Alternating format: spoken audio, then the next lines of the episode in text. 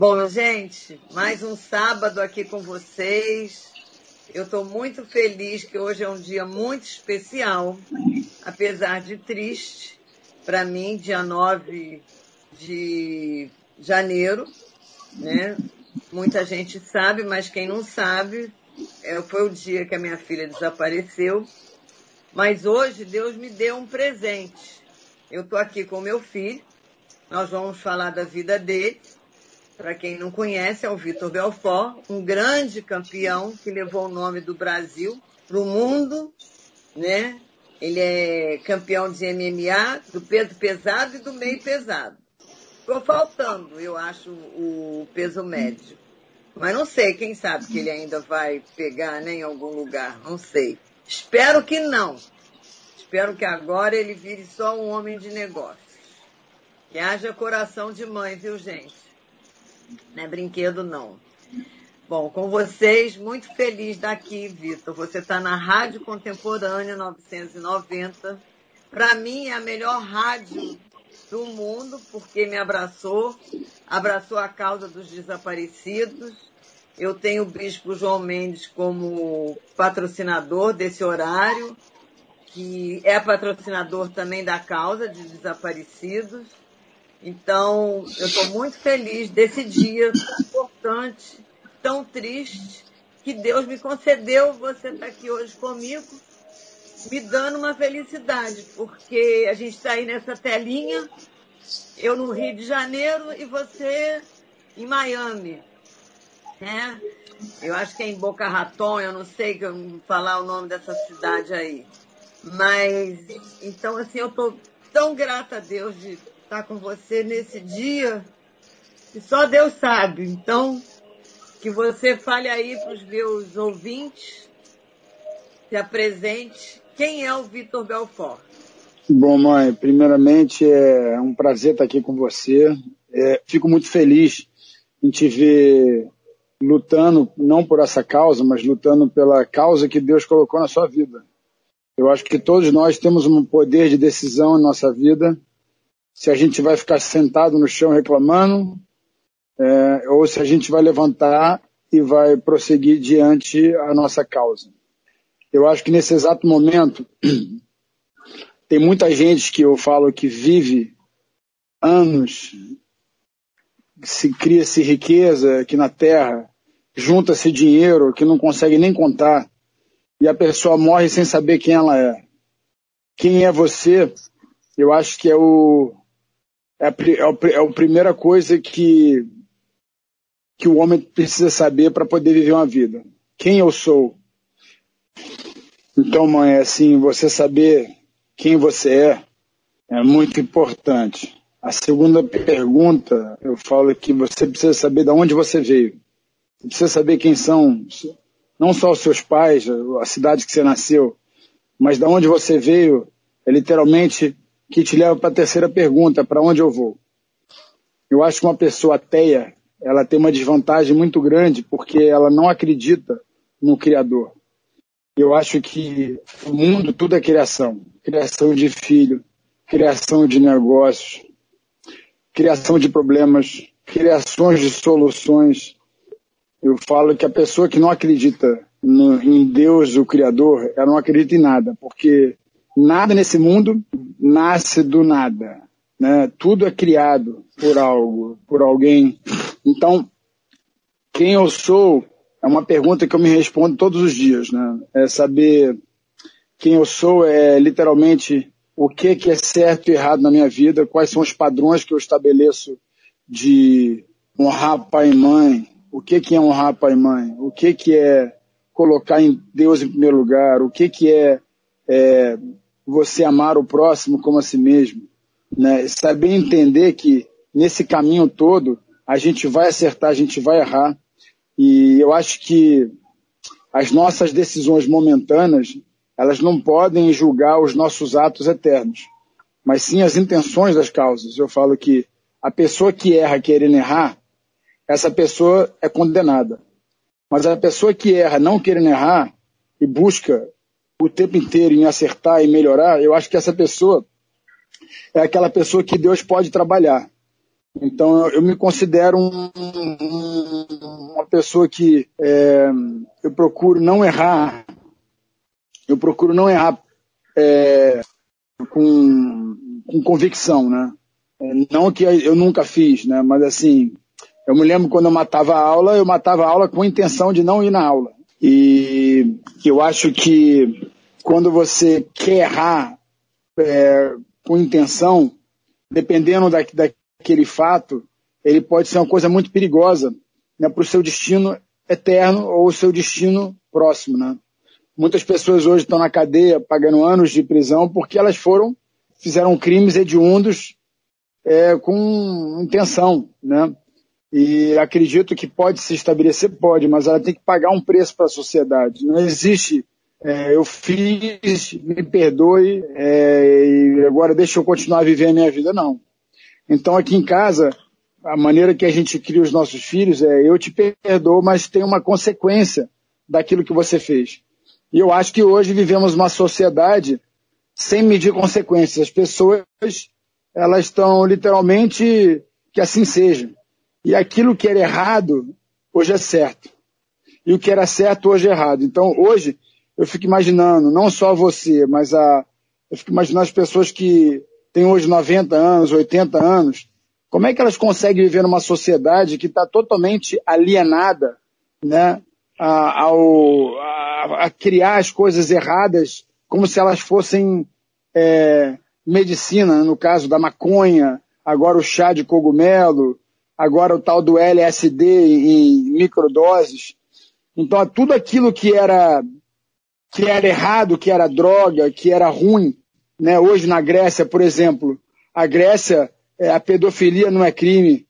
É, assim, a Califórnia hoje, é, ela diminuiu a pena para o pedófilo. Eu fico imaginando que justiça é essa que esses juízes, esses advogados, é, a parte legislativa, como é que ela está protegendo a criança? Como é que ela protege o cidadão, né? Eu me lembro como se fosse ontem, quando surgiram a. Eu me lembro que na época da Priscila, quando estavam aqueles criminosos todos lá na delegacia, lá daquele morro, é, vários, vários advogados já ali presentes, né, trabalhando para esses criminosos, esses caras que cometem crime de assassinato, é, tráfico de drogas, é, sequestro. Como é que uma pessoa tem direito de defesa ela cometendo um crime hediondo? A condenação tem que ser máxima.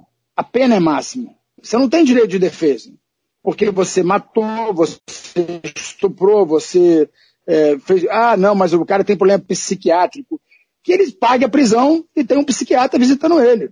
Então o grande problema é que a, a, a sociedade hoje, num todo, ela não está nem aí para aquelas pessoas que fazem o que é certo e o que é errado. Então, se você sabe quem você é, veio, para onde você vai, eu falo que isso determina que se você é uma pessoa é, do bem ou do mal. Eu não vejo mais ou menos. Não tem uma pessoa, ah, aquele cara é mais ou menos. O mais ou menos para mim é mal. Ele nunca vai ser bom. Então, quando hoje o cara fala assim, ah, Vitor, não sei, não sei é não. Por quê? Porque os maiores acidentes de trânsito está no sinal amarelo, não no sinal vermelho, não no sinal verde. O sinal amarelo é o talvez, é o dá para ser, é onde acontece a maioria dos acidentes. Então, assim, a maneira que eu, que eu vivo a minha vida é simples. Ou é verde, ou é vermelho. Muito bem, muito bem. Sua mãe te educou bem, hein? Eu não sei quem é sua mãe. Ô, querido, deixa eu te falar uma coisa. É, você hoje é um pai de família de três crianças maravilhosas. Você me deu o maior presente do mundo, né? Que é o Davi, a Vitória e a Kiara, que também estão indo pelo caminho. Eu acho que também não tinha muita opção, né? Casa de atleta, mãe e pai atletas, né? E eles são também já atletas, né? Gostam, graças a Deus, né? Vivem vocês aí você, além de ser um atleta, né, que você, além de ser professor, além de ser atleta, você é pai de atleta, né? Você e a Joana. Como é que você dá conta disso? Ah, na realidade, eu descobri que na Bíblia todos nós somos atletas em busca de um prêmio. E o prêmio é, não é uma medalha, não é uma, não é um, um cinturão, não é de repente uma chegar em primeiro lugar. O prêmio na realidade é a jornada. É você viver uma vida sem desistir. O atleta ele não pode perder e desistir. Eu acho que todos nós deveríamos ser atletas em determinado momento de como a gente lida com o nosso corpo, de como a gente lida com a nossa mente, de como a gente lida com o nosso espírito. Então, foi o que eu falo. Eu não tenho nenhuma outra palavra, é, não quero ofender ninguém, mas eu não tenho nenhuma outra palavra que eu possa oferecer para aquele que não crê. Porque aquele que não crê, ele já crê em alguma coisa. Ele crê que não existe. Ele crê que não existe criação. Ele crê que não existe, é, enfim. Ele crê na, na existência do nada. Então, assim, eu não tenho como, de repente, dar uma esperança para uma pessoa que não crê. Que o verbo esperar não está em ficar aguardando ou olhando para o nada. O verbo esperar está em esperançar. Está em literalmente acreditar em algo né, que você não viu, que você não soube, mas que você crê dentro de você. Então, acho que dentro de cada um de nós existe essa crença né, de que ou existe um Deus ou não existe um Deus. Na realidade, de repente, não existe. Então, na, você crê não, não, na, na, não, não na existência. Então, fica difícil de, de poder é, explicar o que eu acredito, né? Mas eu respeito, eu acho que todo mundo tem o direito de crer em, em que quiser, né? Assim, eu acho que, mas ninguém tem o direito de tirar a crença de alguém ou de tirar a esperança de alguém. Eu acho que me deixa muito triste em saber que muitos pais, muitos educadores falam para os seus filhos: esse menino não vai ser nada, esse menino não vai ser ninguém, ou, ou enfim, é, existem muitas pessoas que colocam areia, né, destroem o, o castelo de areia que ele criou na praia. Eu me lembro, como criança, quando você constrói um castelo de areia e alguém vem e destrói uma pessoa, um bullying, uma pessoa que não, não gosta da criação, ela vem e destrói porque ela não consegue fazer aquilo. Então existem muitas pessoas nesse mundo que tiram os sonhos das pessoas. E eu acho que o sonho é a única coisa que a gente tem. Porque tudo para é, é, entrar em existência, ela teve que nascer nas ideias, né? Ou no coração de alguém. Então a gente vive uma sociedade muito doentia de que basta copiar, é, não preciso criar. Tudo se copia, nada se cria. E na realidade vivemos um, um, um mundo de, de cópias, que acredito que a cópia é necessária desde que ela seja boa. Mas o problema é que hoje a gente copia uma coisa que é pior que a mentira. O que, que é pior que a mentira, mãe? Você imagina uma coisa pior que a mentira? Difícil, né? Porque mentira machuca, a mentira te, te ilude, né? A mentira é, destrói, a mentira afasta, a mentira é muito ruim. Hum. Mas o que, que seria pior que a mentira?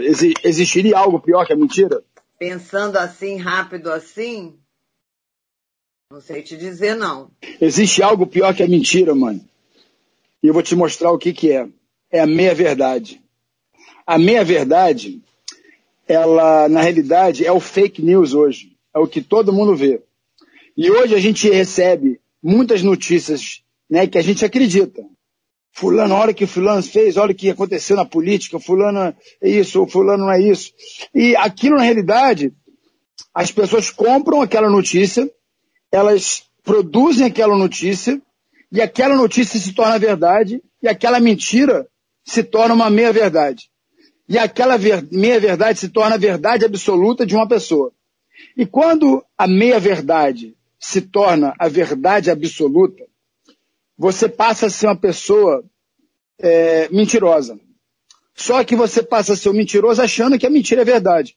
Pior que o mentiroso é o mentiroso que acredita que a mentira dele é verdade. Então, onde eu quero chegar, mãe? Na criação de Deus, o diabo, ele sempre teve uma malícia muito grande, não só na tentação de Cristo, mas na tentação de Adão e Eva, na tentação de todos os seres humanos hoje. Ele não fala para você que algo é ruim. Ele fala, será que isso aqui é ruim para você? Então ele coloca um ponto de interrogação e você começa a falar assim, ah, acho que isso aqui não faz mal para mim não, acho que em doses pequenas isso é bom. Então é o, é o cara que é alcoólatra e você fala, poxa, eu não sou alcoólatra, ele só bebe todo dia, mas é só uma tacinha de vinho. Quem disse que isso não é alcoólatra? Né? Agora, é só uma tacinha de vinho.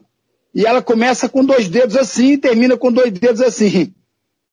Esse é o problema. Bom, como a gente e... não está vendo, é dois dedos deitado, né? Começa com dois dedos deitado e termina com dois dedos em pé. Isso que ele falou, gente.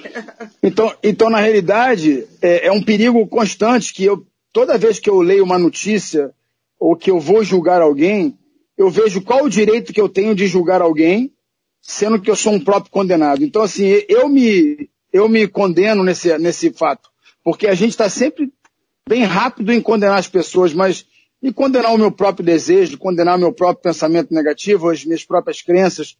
Como é que eu me autocondeno? É fazendo uma autoanálise é, crítica. Quem eu sou? Volto para a pergunta quem eu sou. O quem eu sou é uma pergunta que todo mundo tem que estar tá respondendo todos os dias.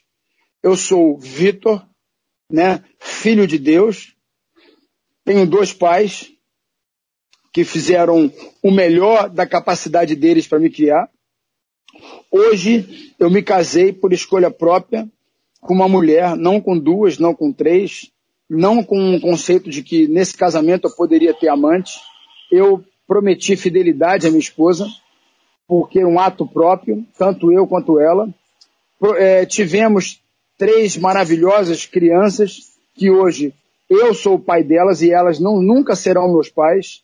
Um filho sempre será filho e o pai sempre será pai independente da classe social, da classe emocional, da classe eh, espiritual. O pai é pai, o filho é filho. Então é saber quem eu sou. E quando você sabe quem você é, você começa a estabelecer as, as suas verdades absolutas. E, e nesse caminho, pior que a verdade, pior que a mentira, é a meia-verdade criada no caminho, né? eu, eu desisti do meu casamento porque não dava mais, porque era assim. A gente vai achar a meia verdade para tudo. Para desistência, sempre, a gente acha, sempre acha um culpado. O problema é, e o não desistir? O que, que faz uma pessoa não desistir? É o compromisso. É o compromisso de que você, independente do que você vai passar, você vai superar aquele, aquele, aquele dificuldade. Então hoje a gente tem uma sociedade cheia de professor, de life coaching, de mentores, produzindo vídeos, produzindo coisas motivacionais, mas quando a gente vai ver, aquela própria pessoa, ela tem uma vida miserável, mas ela está atrás da vida corporativa, porque ela produz muito dinheiro nos seus conteúdos. Então, mãe, o conteúdo hoje é a coisa mais valiosa no mundo. Mas, infelizmente, a maioria dos conteúdos que a gente tem hoje, a maioria deles são meia-verdades. Seja ele na política, seja ele na religião, seja ele na criação de filhos, seja ele na, na criação de negócios. As pessoas, elas estão literalmente vendendo a qualquer custo para ganharem dinheiro e sucesso e fama. Então aí mora o perigo da quem eu sou, da onde eu vim e para onde eu vou. Então se você conseguir fazer com que o seu measure stick, né, que o seu, a sua, como é que você vai medir o seu sucesso na vida corporativa em relação a esses três pilares, na sua vida profissional, na sua vida emocional, na sua vida com a sua família, como é que você mede o seu sucesso? Dependendo, dependendo de certas pessoas, elas se acham, elas se acham um sucesso maravilhoso porque elas, elas acham que o dinheiro, a fama, era, era tudo que elas estavam atrás. Então esse é o, é o problema que vivemos hoje. São as pessoas, é, a qualquer custo, né, elas criarem as suas meias verdades no caminho. E quando você coloca uma vírgula, ou você tira uma vírgula da palavra de Deus, você é condenado. Deus fala.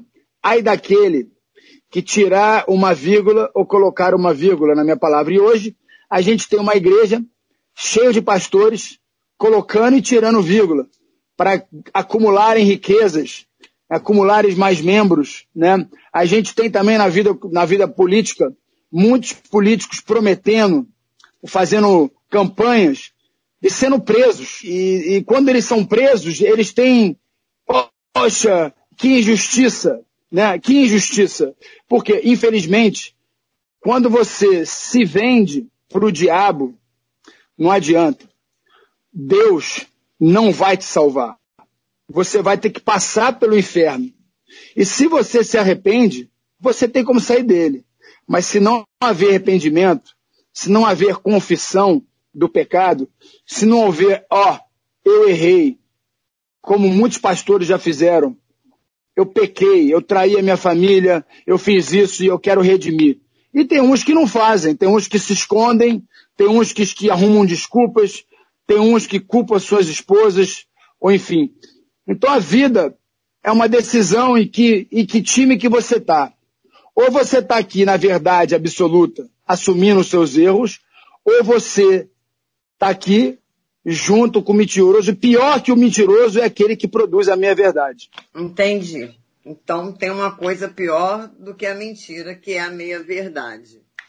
Não é isso?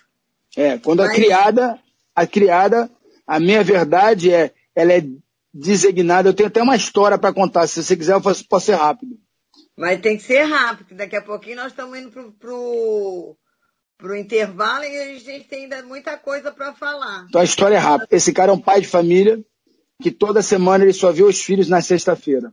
E nessa sexta-feira tinha um. O pessoal ia sair para jogar sinuca e tomar cerveja.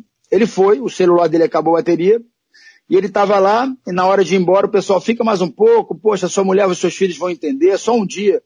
Ele ficou mas só que ele precisava arrumar um álibi. Ele falou, eu não posso ficar aqui, não, eu não minto pra minha esposa. Ele falou assim, beleza, vamos arrumar um álibi. Vamos fazer o seguinte, vamos esvaziar o seu pneu, depois você troca ele e você vai para sua casa e se ela te perguntar, você fala que estava com o pneu furado. Beleza. Aí ele fez isso, chegou em casa depois de madrugada, a mulher estava desesperada, já quase ligando para a polícia. Quando ela chega, ela vê ele com a mão cheia de graxa. Ele fala, meu amor, eu tava com, pô, meu pneu estava vazio, eu tive que trocar ele. E ela, desculpa ouvir isso, as crianças estavam doidas para te ver. Ficou tudo numa boa. Ela fez ó, o jantar dele, eles ficaram numa boa. A minha pergunta para você, ele falou a verdade ou ele falou a mentira? Ele falou a minha verdade. A minha verdade. Então a minha verdade ela é criada. Ela não é a mentira, ela é criada. Então agora isso faz as pessoas perceberem em que momento que você está vivendo a sua vida, com a sua saúde, com seus pensamentos, com a criação dos seus filhos com a criação do seu negócio, a maneira que você lida com os outros. Você vive uma verdade ou uma verdade absoluta ou você é um mentiroso? Você tem que se colocar, você tem sempre essas três opções. Quem eu sou, da onde eu vou, para onde e para onde eu vou. Quem eu sou, de onde eu, de onde eu vim e para onde eu vou. Ou você é mentiroso, ou você é verdadeiro, ou você é um, é um, é um, é um meio, é, um, é a meia verdade. Meia verdade. Eu gostei, uma realmente uma história curta, mais profunda. Bem que você Muito. falou que ela era rápida, né? Rapidíssima. Ai, Vitor, que bom estar com você, da gente conversar. Muito né? bom, né, mãe? Muito bom, muito bom. Que saudade, né? Mas se Deus quiser, em breve a gente vai se ver pessoalmente. Vai. Se Deus quiser, né? Olha aqui, meu filho, é... Daqui a pouquinho a gente está indo para o intervalo, depois a gente tem mais uns 26 minutos para a gente conversar. Eu acho que a gente vai ter que ter um segundo, segundo programa, porque tem que falar muita coisa. Tem que falar do Vitor, da, que é professor de ginástica. Eu, semana passada, eu trouxe uma amiga minha, que é professora de Pilates, que eu quis iniciar falando sobre movimento, né, para as pessoas terem mais saúde nesse ano se Deus quiser, inclusive é, falando para mim mesma, né? Eu, eu faço muito programa que eu falo para mim mesma e do que eu acabo tomando posse do que das pessoas convidadas e enfim está sendo sempre um aprendizado, como hoje também com você, né? Então assim a gente está indo para o intervalo daqui a pouquinho e aí a gente vai vir no segundo bloco, né? Falando um pouquinho do seu do seu MMA, que seus fãs, lógico, vão querer saber, e realmente a sua jornada como atleta eu acho maravilhosa. né? Eu não esqueço nunca quando perguntaram para você a sua jornada no MMA, que você falou, persistência. E realmente, Vitor, eu quero te dar os parabéns, porque se você conseguiu tantos títulos, conseguiu mais de 20 anos estar tá aí no topo do MMA, né? Poucos chegaram com essa carreira tão longa. Você começou, né? E, e ainda está dando um bom caldo para o MMA, eu acho. Mas não gostaria, né? Você falou, porque realmente você machucar como você machucou, você ter tantos desafios para se retornar. Né? Eu falei isso nesse programa passado, que eu te admirava por isso. Porque não é brincadeira, como você fez às vezes seis meses, oito meses de fisioterapia, todos os dias, horas após horas, para retornar de novo, porque você tinha um objetivo tão grande, tão grande, sua paixão pela luta era uma coisa tão maravilhosa que desde pequena eu via isso. Por isso realmente eu sempre te apoiei, porque realmente a sua paixão, o seu amor pela luta te levou a ter essa persistência em todos os momentos, bons e ruins. Então, agora a gente vai para o intervalo e daqui a pouquinho a gente está voltando com mais Vitor Belfort. Podcast Jovita Belfort. Bom, chegando do intervalo rapidinho, para quem está pegando o programa agora, uma grata surpresa. A gente está conversando aqui com o Vitor Belfort, que por acaso é meu filho, que eu sou fã número um. O número um sou eu, só divido com meus netos. Levei ele para os treinos, Fui a primeira sponsor dele, a primeira patrocinadora. E realmente, como eu estava falando no primeiro bloco, eu vi que o sonho dele era ser lutador, porque desde pequeno, né, Vitor? Desde os três anos, quatro anos, Vitor sempre falou que queria ser lutador. Vitor, da onde você tirou isso que ninguém da família era lutador? É uma pergunta que eu sempre quis fazer. Da onde você tirou que você queria ser lutador, você nunca quis ser bombeiro, médico, advogado, você sempre quis ser lutador. Como é que foi isso? Eu acho que toda criança ela passa pela pela fase dos super-heróis, né? Os super-heróis, todos eles têm um poder. Todos eles eles lutam pela justiça. Hoje o super-herói está é. ficando cada, cada vez menos herói, cada vez mais bobão, é, bestalhão, a roupa dele já não é mais legal, ele ele já tem ele perdeu a identidade do super-herói que o super-herói ele tinha sempre uma uma fraqueza também né que ele demonstrava que ele não era um deus mas ele era um cara que lutava é, que Deus tinha dado um poder para ele ou que enfim ele tinha um poder que ele era diferente e que ele defendia a sociedade de certa forma dos dos bullies dos maldosos dos maus né e o super-herói cada vez faz, o super-herói foi ficando malvado. Até o próprio Batman teve o Batman mal, o super-homem virou mal. Então, eles começaram a não ter mais ideia de criar um super-herói, começou a criar, mostrar que o super-herói, na realidade, ele é malvado. E algumas pessoas, eles querem fazer com que o mal vença.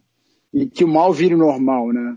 Até o, infelizmente, os últimos, o último filme que eu vi de super-herói aqui, eu saí no meio do filme indignado, que eram os mutantes, e que eles é, todos eles estavam pensando em, em suicídio, enfim, que mataram os seus próprios pais, que eles odiavam os pais. Eu comecei a ver uma sociedade doentia e na realidade os super-heróis estão sendo formados mediante a sociedade atual, que os, os filhos odeiam seus pais, as crianças, que todo mundo da sociedade quer o socialismo, que o socialismo vai ser bom. A gente tem 70% dos jovens nos Estados Unidos querendo socialismo. É por isso que o mundo está passando por que está passando. É, eles não fazem ideia do que é um socialismo. Eles nunca viveram em um país socialismo. Então, assim, eu acho que a gente está passando por um problema de identidade. As pessoas não sabem mais quem elas são.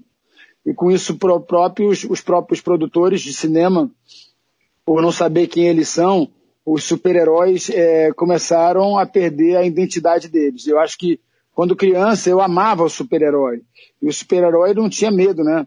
ele era um, ele tinha medo quando ele era uma pessoa normal, mas quando ele virava o Homem-Aranha ou Superman, que era o Clark Kent, que ele virava o, o Super-Homem, ele se tornava um cara seguro.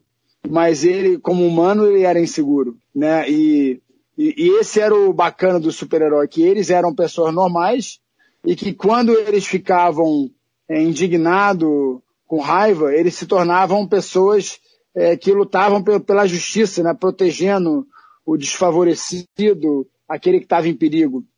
E isso era fascinante para mim. E acho que a luta, ela sempre, ela sempre foi, ela sempre teve isso do super-herói, de você virar ali um super-herói, de certa forma, de você estar tá fazendo algo que nem qualquer pessoa faz. Tem gente que faria, mas não faria da maneira que a gente faz. Eu falo que o, o mais bacana da, da própria competição é a jornada da competição, que te leva a competir né? A superação, você falou das lesões.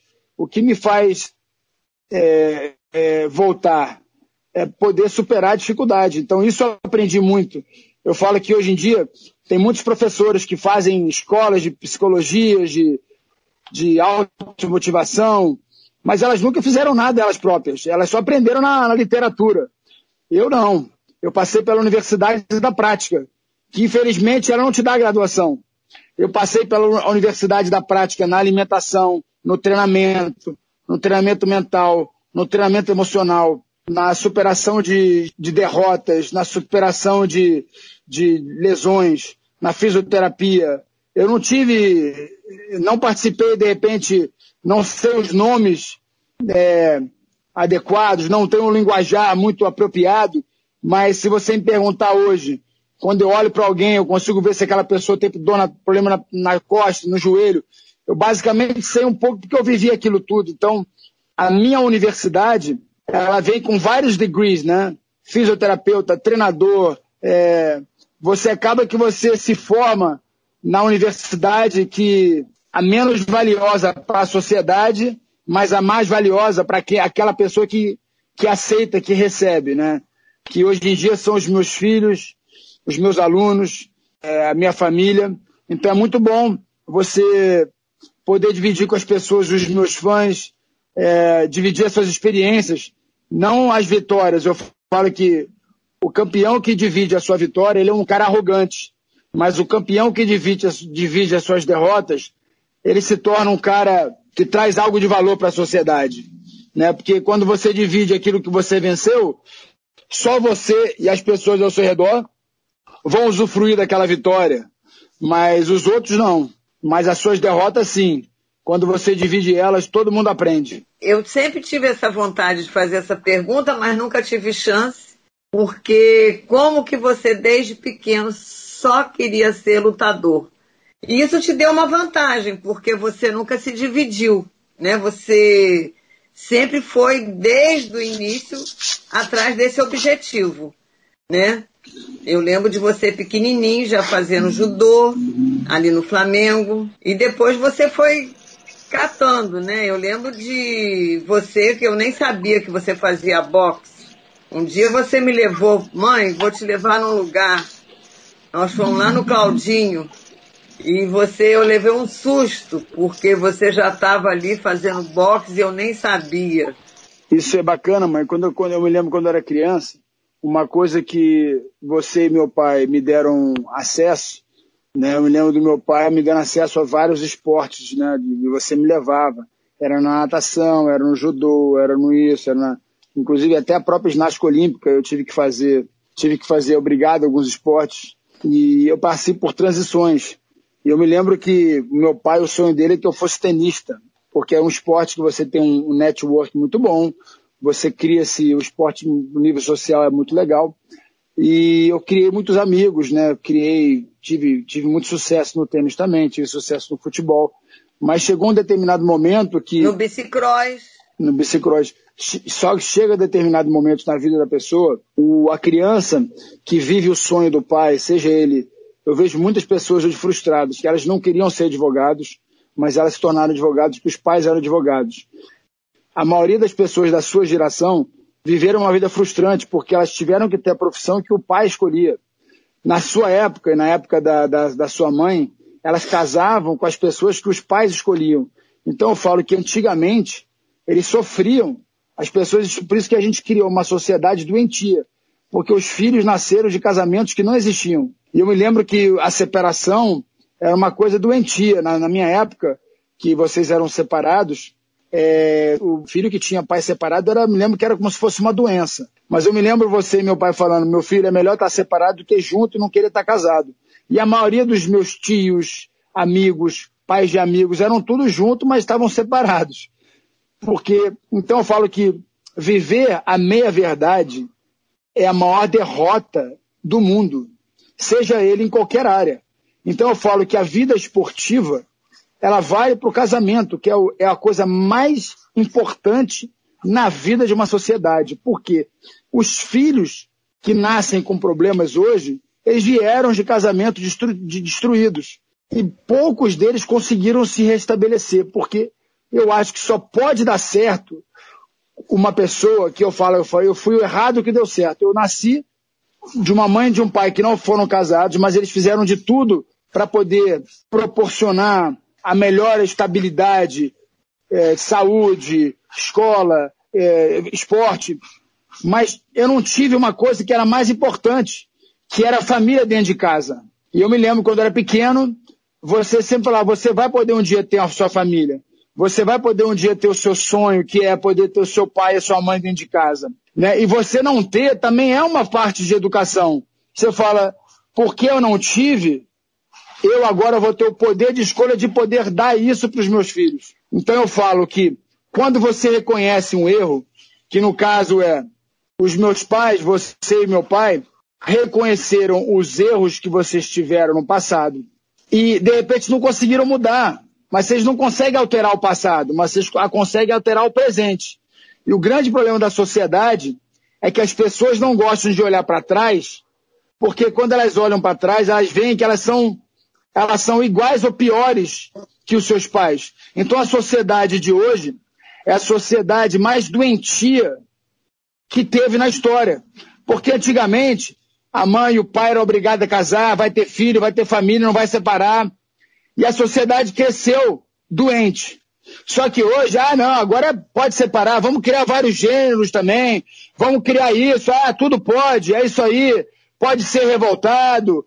Então o vagabundo que mata, que rouba, ah, tadinho dele, ele tem problema psiquiátrico. Então o grande problema é que quando você começa a domesticar o demônio, quando você começa a domesticar o mal, aquele mal vira meia-verdade. E aquela minha verdade vira verdade absoluta para uma sociedade doente, que é os valores da família. Eles foram destituídos da instituição, não só brasileira, americana, russa, chinesa, né? seja qualquer língua, a situação do respeito, do amor, do perdão, da benignidade, da bondade, da paciência, isso já acabou, não existe mais. Como é que a gente resgata isso? Só sendo um super-herói, mãe. Tem que ser super-herói, tem que ser super-atleta, tem que ser lutador. Você tem que fechar os punhos e lutar contra um inimigo que você não enxerga. E eu falo que os, os lutadores, foram, a maioria dos lutadores que eu conheci, são muito bons dentro dos rings. Mas eles são muito covardes fora dos rings. Eles desistiram dos seus casamentos, desistiram dos seus filhos, desistiram de uma sociedade porque eles foram contagiados pelo poder e o dinheiro e a fama. E isso tornou o Deus dele. E ele se tornou o Deus de muitas pessoas. Então eu presenciei muitas pessoas adorarem um lutador como se ele fosse um Deus. E esse é o grande problema do ídolo. Quando o ídolo se torna um Deus.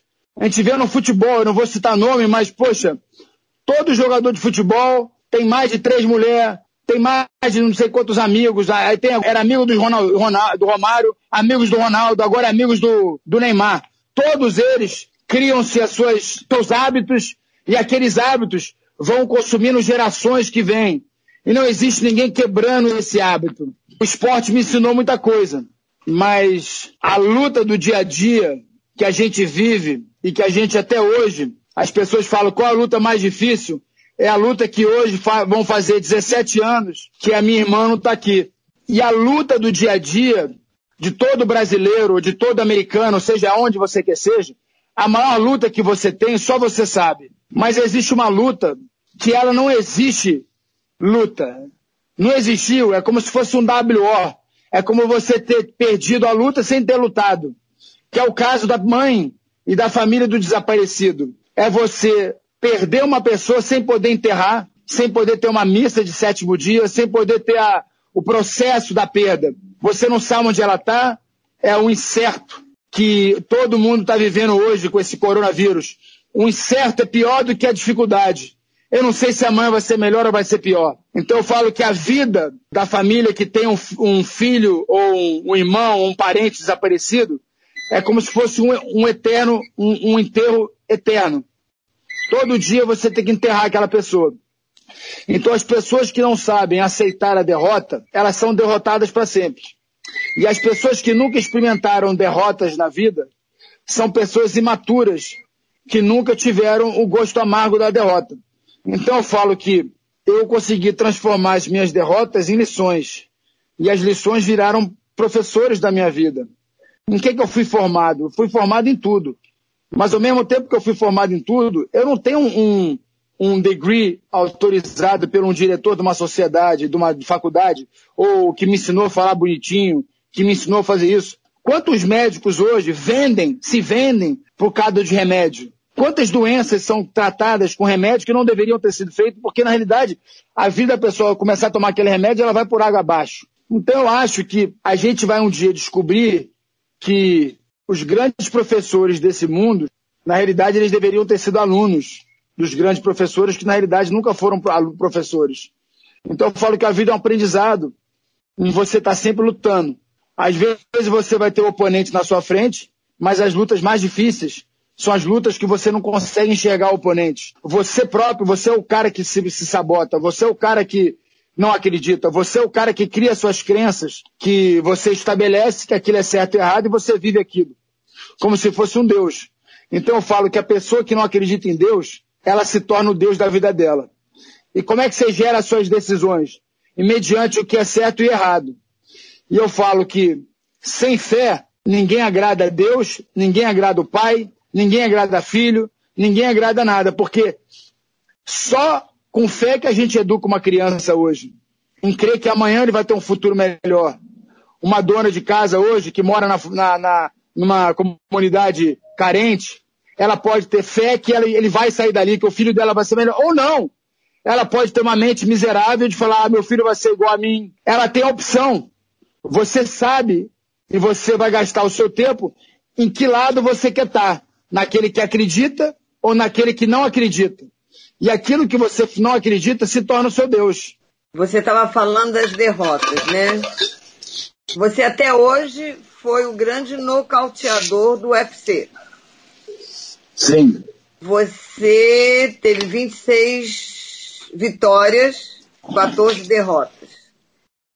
E eu acho sim que a gente aprende, eu sempre falava para você, que a gente aprende mais nas derrotas do que nas vitórias. E isso eu acho que é a maior verdade. Porque na vitória deu tudo certo, que aprender ali. Mas nas derrotas você tem que repensar o que, que deu errado. Você começa a analisar para não cair naquele mesmo erro. Então, assim, é, a gente teve aí grandes lutas suas, né? Eu tive o prazer de estar em quase todas. Eu tive o prazer de estar na primeira, né, sua profissional no Havaí, né, e vi a última do UFC também, aqui no Rio de Janeiro. E isso sempre me deu coragem, né, e eu sempre tive muito orgulho da sua profissão, né, as pessoas perguntavam o que que seu filho faz e eu falava com o maior orgulho, meu filho dá soco e leva soco. Simples assim e, e com maior orgulho, porque eu sei a batalha que você travava, né? Que nós travamos juntos, eu, seu pai, depois com a sua esposa, porque não é fácil quando você entra no seu. Era tudo na costura, no macarrão, na cozinha, panelão, mas enfim, então eu acho assim que, que você mesmo falou dessa questão das derrotas, né? E eu acho assim que você fez a, a maior luta da sua vida foi em 2004, depois que a Priscila desapareceu, de você ter tido a coragem de homenageá-la, de ter ido lutar, de ter feito a luta mais bonita, que é com o Vanderlei, aquela luta realmente. Eu fico feliz de ter estado ali do seu lado, de ter te dado incentivo, é pelo bem. E eu acho assim que você fez grandes lutas. Mas para você, qual foi a sua luta? que você gostaria de rever, se falar assim, é só você pode rever uma luta? Perguntou qual foi a luta melhor. A luta melhor é a luta que não foi solucionada, na realidade. É a luta de saber aonde está a minha irmã. Essa é a luta que a mais foi que eu travei que eu não consegui vencer. Essa é luta eu não consegui vencer pelo fato de não conseguir aprender com a derrota. Eu tive que aceitar, aceitar essa derrota, mas sem saber onde é a causa. É, é muito doloroso para você ver Aí tive que falar para você uma vez, eu não sei se você se lembra, eu falei, mãe, eu não sei o que é perder uma filha, mas eu sei que é perder parte de uma mãe. Eu te vi você literalmente desistindo da vida e você hoje é mãe de várias famílias de desaparecidas. Você sabe que se você tivesse desistido da sua vida hoje, de repente, quantas pessoas seriam afetadas com isso? Então falo a importância de saber, de entender que muitas das vezes nós desistimos de nós mesmos. Porque, na realidade, é, muitas pessoas podem desistir de mim, mas se eu desistir de mim, Deus não desiste, mas eu desisti. Foi uma escolha minha aqui na Terra. E a pior de coisa do mundo é quando a gente passa pelo cemitério, a gente olha para aquele várias pessoas debaixo da terra. Eu falo quantos sonhos foram não foram realizados, quantos dons, quantas curas estão ali dentro, quantas angústias, quantos medos não foram encarados ali dentro. Então, quando você passa por um cemitério, me faz pensar que um dia eu estarei ali, debaixo da terra. Eu não estarei mais aqui. Eu irei embora. Mas qual vai ser o legado que eu deixo para as pessoas que ficam na terra? E será que eu, eu vou embora com vários talentos guardados dentro de mim? E se você tivesse desistido da sua vida, você teria colocado todas essas sementes que geraram vidas. Quantas mães conseguiram ter seus filhos de volta? Quantas mães conseguem falar, poxa, se não fosse isso, a minha filha não estaria aqui? Então eu falo que a Priscila, todo dia ela chega em casa, de repente não na nossa casa, mas na casa de alguém. E quantas pessoas vão estar precisando da gente? Para a gente abrir o nosso instituto, que vai ser aberto no Brasil, o Instituto Vitor Belfort, que a gente tem que lutar por essa causa. Que é a causa mais nobre e mais esquecida na sociedade. Porque a pessoa desaparecida, as pessoas têm pena da família. E eu falo, a pior coisa que você pode sentir por alguém é pena. Chega de sentir pena. Para de sentir pena. Faça algo. Se envolva na causa. Lute por algo. Como é que é absurdo a gente não tem hoje no Brasil, mãe? Uma pessoa desaparece. Aqui nos Estados Unidos tem aquele Amber Alert. Ah, todo mundo recebe no telefone que aquela pessoa desapareceu. As 24 horas que a pessoa desaparece são as horas mais importantes. Quantas pessoas podiam ter sido voltadas, não teriam cometido crime, as pessoas tivessem acesso, saber que fulano de tal pegou, que o fulano desapareceu. Hoje, todo mundo sabe que ninguém pode desaparecer. Você que sabe de algo, você que faz parte de algo que fez algo, você vai ser cobrado. E você tem a oportunidade de falar assim: eu não quero carregar isso comigo para dentro de mim. Então, quando você vê algo errado, você tem que ligar pro telefone, né? Cadê? Que telefone é esse que a gente liga quando alguém desaparece? Então, o grande problema hoje, ninguém sabe como fazer. E ainda tem muito que fazer, mãe. A sua luta é tão grande no Brasil que hoje, infelizmente, as pessoas estão falando de política, disso. A maior política humanitária, a maior política humanitária é de como é que a gente valoriza a vida de alguém que não está aqui. A gente tem que fazer de tudo que hoje todo, mundo tem o um telefone, todo mundo tem, tem todo mundo receber aquele text que a fulana desapareceu. Fulano sumiu. A gente precisa criar o pre-alert, o alerta pre. O alerta pre seria isso. Para mim, trazer a Priscila de volta é a gente criar mecanismos que nós vamos conseguir salvar vida daquelas pessoas que desapareceram, que estão desaparecidas ou que vão desaparecer. Porque o desaparecimento não para de crescer. O sexo do tráfico não para de crescer. O tráfico humano não para de crescer, é o tráfico que mais cresce. Por quê? Não existem soluções preventivas. Como é que a gente vai trazer a PRI de volta? Colocando soluções que vai trazer resultado. E a gente vai poder ter o quê? Métrica. De tantas pessoas que desapareceram, tantas foram resgatadas. Por quê? Porque foram criadas métricas, é, é, é, formas que a gente conseguisse lutar contra esse causa. Eu desafio direitos humanos, eu desafio todo mundo a se envolver nessa causa. Porque se você não é a favor da vida, você é a favor da morte. E se você é a favor da morte, meu amigão, você está do lado do quê? Do chupa-cabra. Você não está do lado de Deus. Então a gente precisa criar esperança. Não de esperar, ficar parado.